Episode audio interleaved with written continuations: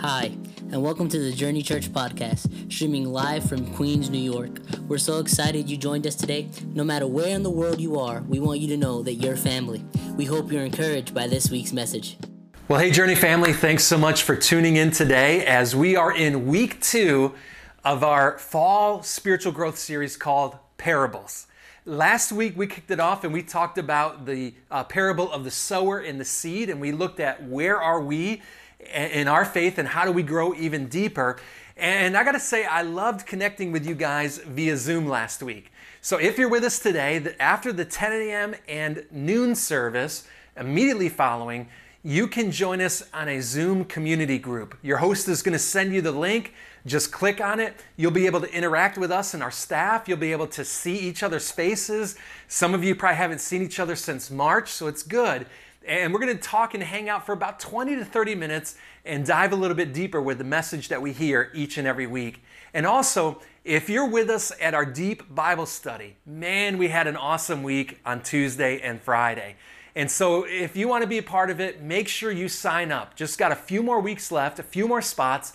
It's happening every Tuesday and every Friday. You sign up based upon your availability, but our goal is we want to do all we can as a church to help you go deeper in your faith for 2020. Now, before we begin today and before we talk about our next parable, last month was a big month for our family, the Cooper family.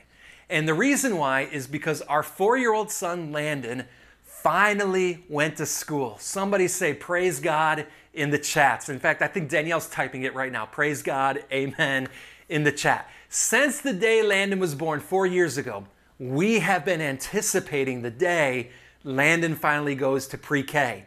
And there was this season during the pandemic, we were like, oh no, God, don't do this to us. We need our son to go to pre K. We've been waiting for four years. We claim your promise, you know, free pre K for New Yorkers. And, and, and finally, the school that Landon goes to opened up and allowed Landon to go. So Landon was a little nervous to go to school. Danielle and I, we were first in line. We're ready to drop him off, send him to meet his teacher and stuff. But just as with every other family that sent their kids to school, we took the obligatory first day of school picture, right? First day of pre K.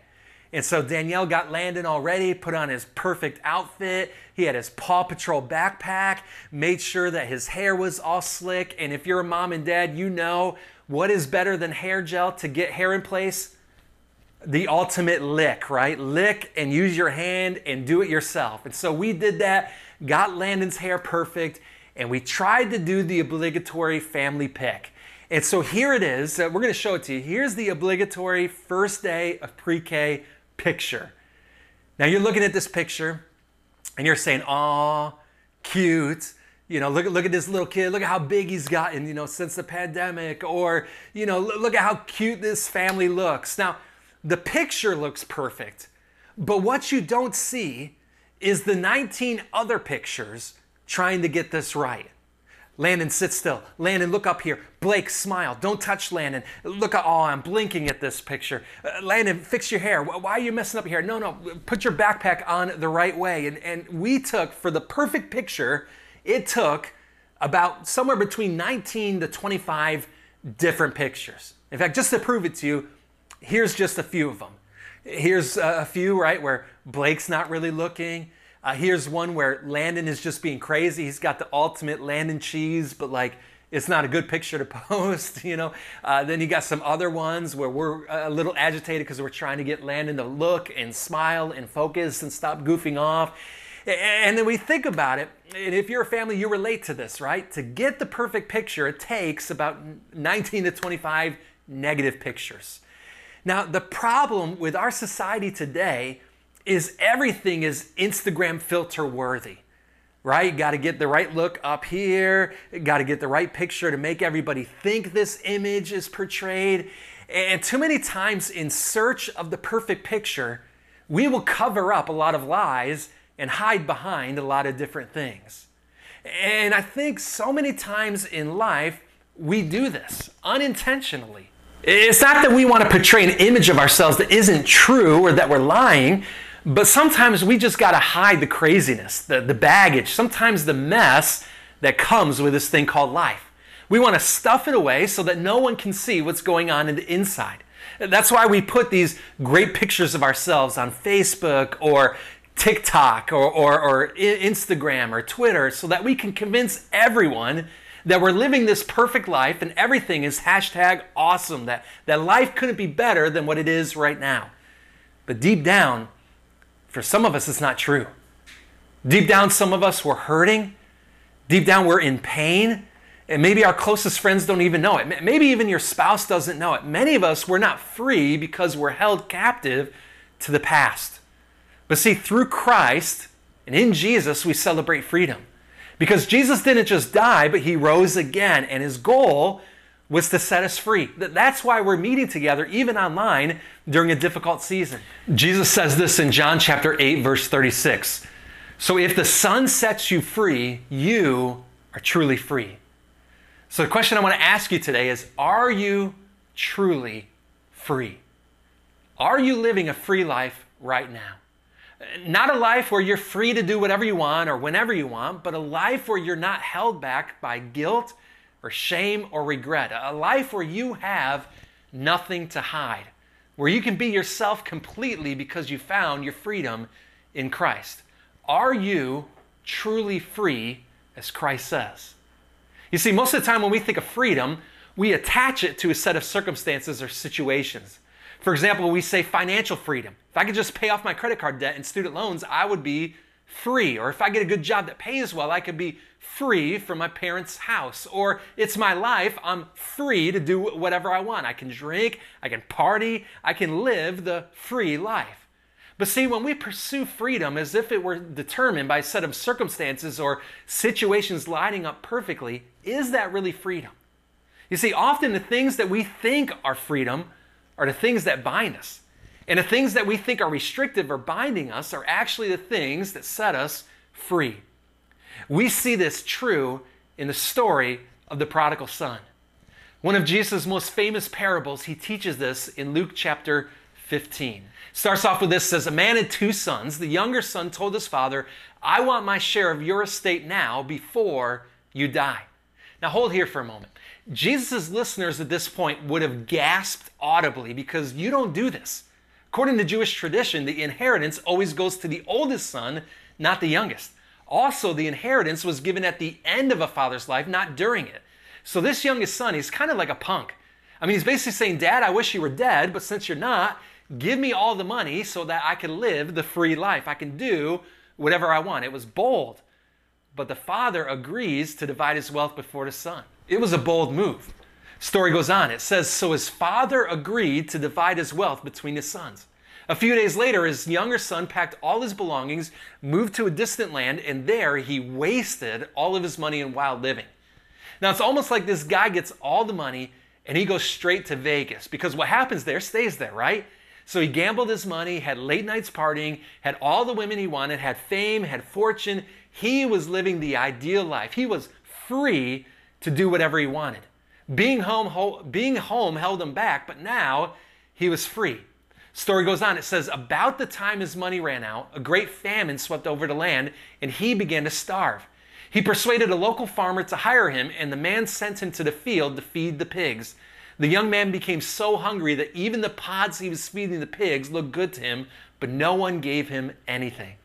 Now, understand, Jewish people didn't eat food from pigs. In fact, they were seen as the dirtiest, most disgusting, most vile animal on earth. And so the fact that his son, who was living the good life, hit rock bottom so bad that he was willing to eat pigs, that's a bad thing. You see, at this point, this should be the end of the story, right? I mean, Jesus should have ended it. Don't wish your father to be dead and squander your inheritance. End of story, period.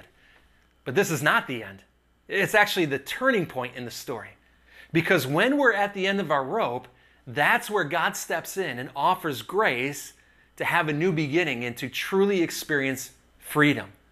The story goes on. It says, When he finally came to his senses, he said to himself, At home, even the hired servants have enough food to spare, and here I am, dying of hunger. I will go home to my father and say, Father, I've sinned against both heaven and you, and am no longer worthy of being called your son.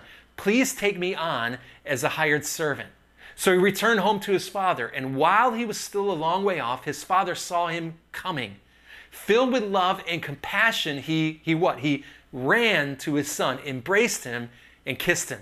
His son said to him, Father, I've sinned against both heaven and you, and I am no longer worthy of being called your son. Now, notice here that the dad was waiting for him to come home. Have you ever had a moment when your dad was waiting for you to come home? I remember when I was a kid and I broke curfew one time and I got home and I quietly unlocked the door and walked in the home and well, my dad, he was waiting for me to come home. He, he chewed me out. I got grounded. But see, this father is different. He's not waiting to chew out his son. He's literally running after his son. This is no ordinary father. Story goes on. It says, but as, but his father said to the servants, quick, bring the finest robe in the house and put it on him, put it on that son. Get a ring for his finger and sandals for his feet, and kill the calf we've been fattening. And we must celebrate with a feast, for the son of mine was dead, and now he returned to life. He was lost, but now he was found. So the party began. Now, this story is so important. This parable is so shifting in our worldview because some of you here, you picture God as this angry father, someone who's ready to punish you, and every bad thing in your life is because of him. You walk around with this feeling that God hates you and that he's against you, waiting for you to trip up so he can punish you. But looking at this story, that's not God at all. In fact, God is love and he loves you. God's not mad at you, he's mad about you. He's not distant, but he's close and he empathizes with you. And if you feel that you've run away from God, the good news is God welcomes you home. It's only one step back to God. So we looked at the prodigal's story. What about your story? What are you hiding behind, hoping that no one else will find? Where are you trying to show everyone that everything's okay on the outside, but deep down, you know it's not? What is causing you to run away from God? You see, when we stop running from God, God runs toward us. God offers a freedom like no other. Why? Well, it's because of his great love for you and I. And in fact, I want to give you three reasons that prove that God has great love for you and I. In fact, in your notes, you can write these down. But God loves me. The first reason why is in the middle of our mess. God loves me in the middle of our mess. Now, during this COVID season, we've been driving our car a lot. We've been driving around to uh, different places. Maybe it's the shore to hang out at the beach, or driving around to a, a, restaurant or something, just, just for the kids to get out of our 700 square foot apartment. And uh, the kids, they always ride in the back. But the other day, I took our car to a car wash. Not, not one of just those little car washes where you spray the hose and it cleans the car down. But I'm talking about like the ultimate car wash that where they vacuum inside, scrub everything, every nook, every crevice, and all that stuff. And so the other day, I pull into the car wash and I unhook the car seats. And when I unhooked the car seats from the kids, I found a trash dump underneath both car seats. Uh, what our kids had done was they had taken goldfish wrappers, fruit snack wrappers, Capri Sun wrappers, and they had stuffed it in areas where mom and dad wouldn't see it initially until we got beneath the surface.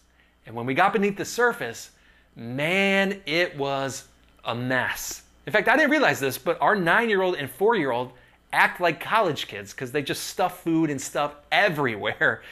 And I think a lot of times that's how we treat life. We come to God and we try to stuff and we try to hide all of our mess, our sin and our mistakes, just like a nasty car seat that it's hidden. On the outside, we think we look good. We think that God will love us because of how we appear before God. But God sees right through it, and He sees the mess, and He loves us anyway. Now, maybe for you, you, you say, you know, you get this mess and then you get it back in order, you clean it up, and then you get in a mess again. Maybe for you, you, you get out of debt. And what do you do next? You make a big purchase and you go right back into debt. Maybe for you, your marriage failed, and so you get your act together. Now you're in the middle of a serious relationship, and what happens next? You mess up the relationship. Or you ran away from God and you've tried to get back into church, you're trying to do this online community, but then you give up on God until that next life crisis. But see, God's love for you is not like human love. Human love is conditional. Human love says, I love you because. Get your act together, and then I love you. God's love is not like that. God's love is not like, get your act together, then I'll set you free. It's not make sure you go to church every week, then I'll accept you, or make everything right, and then I'll love you. No, God loves and accepts you just as you are, faults and all. 1 John 4 9 says this says, God showed how much He loved us by sending His one and only Son into the world so that we might have eternal life through Him.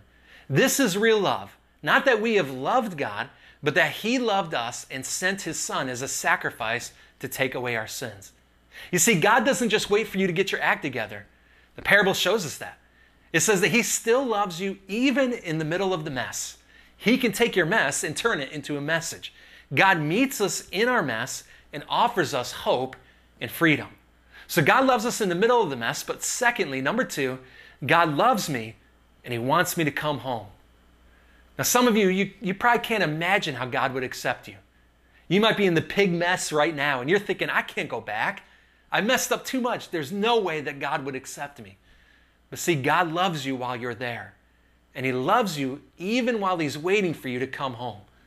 One of my favorite verses, Revelation chapter 3, verse 20, Jesus says these words. He says, Look, I stand at the door and I knock. If you hear my voice and open the door, I will come in and share a meal together as friends. Now, notice God doesn't say, I'm storming the door down. He doesn't force you to come home. He simply waits on you. No matter how far you've run from God, it's only one step back. And then, thirdly, God loves me because He's a perfect Father. You see, on the day that the son stops running, his father runs to him. And when he meets him, notice he doesn't put any conditions on him. The, the father doesn't run and then all of a sudden look at the neighbors that are clattering and talking about what happened. He doesn't run to the son and smell the pig pen and say, Well, let's get you a shower first and then we'll talk. He doesn't say, Pay up and then you could come home. No, the father doesn't care about any of that. He runs, embraces his son, kisses him, and welcomes him back home. Now, so many of us, we have this idea that we have to get our act together in order to be loved by God or accepted by Him. But see, God, our perfect Father, embraces us right where we are. And He promises to walk with you to help you get out of your mess and set you up to live a free life. Romans 8:39 says it like this. It says no power in sky above or in earth below, indeed Nothing in all creation will ever be able to separate us from the love of God that is revealed to us in Christ Jesus our Lord. You know, I shared this story before, but, but I love it because of the power of this story. But there's a story that's told about a father and a son who had a falling out with each other.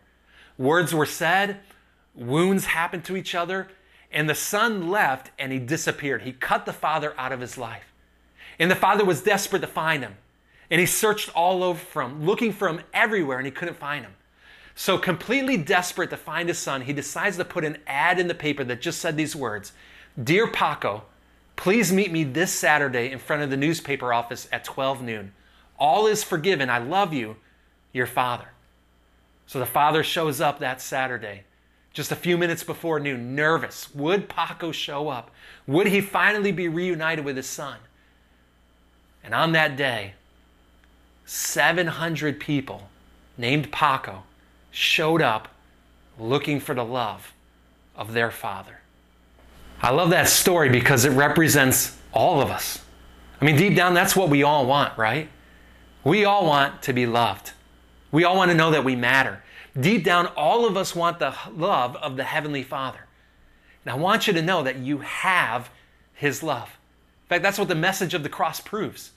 That God's love for us was so great that even while we're running from God, God ran to us and He sent His Son, Jesus Christ, to live on this earth like you and I. But He was wrongly tried as a criminal, put to death on the cross, but three days later, Jesus rose again from the dead, proving not only to be the Son of God, but also to show us freedom that's found in Him. And so if you're here today and you find yourself in that trap like the prodigal son of trying to portray a life that pursues freedom, That we show the outside world, I, am good, I have everything I want, I feel free, but inwardly we know we're not free. You don't have to run anymore. You don't have to hide behind the mess and portray an image that you're not. Because God loves you even in the middle of the mess. God loves you and He wants you to come home. And God loves you because He's our perfect Heavenly Father. The parable of the prodigal son tells us that no matter how far we've run away from God, it's only one step back to Him. Let's take a moment, let's pray. God, we thank you for the reminder that we see in the parable of the prodigal son. That yes, we are human. Yes, sometimes we mess up and we make mistakes, and, and we deserve punishment for those mistakes. In fact, Scripture says that the wages of our sin is death. But the Scripture doesn't end there. It says that the gift of God, the free gift of God, is eternal life, and it comes through Jesus Christ our Lord. And so we recognize that this gift doesn't come to us through anything that we can do or through anything that we deserve, but it came through Jesus Christ and the death, burial, and resurrection that he provided to us. So, God, we take a moment and we lay aside the shame. We're no longer going to hide behind our sin. We're no longer going to run away from you. And we're going to choose today to focus our path and set our sights to you. God, we're going to run in the right direction by admitting our mistakes, believing in the payment of Jesus on the cross, and by confessing that you are Lord and leader of our life from this day forward. God, help us to experience your love. Help us to experience that forgiveness that only you can offer. Help us to experience that freedom that we so desperately need today. And God, we ask all these things in Jesus' name. And everybody said, Amen.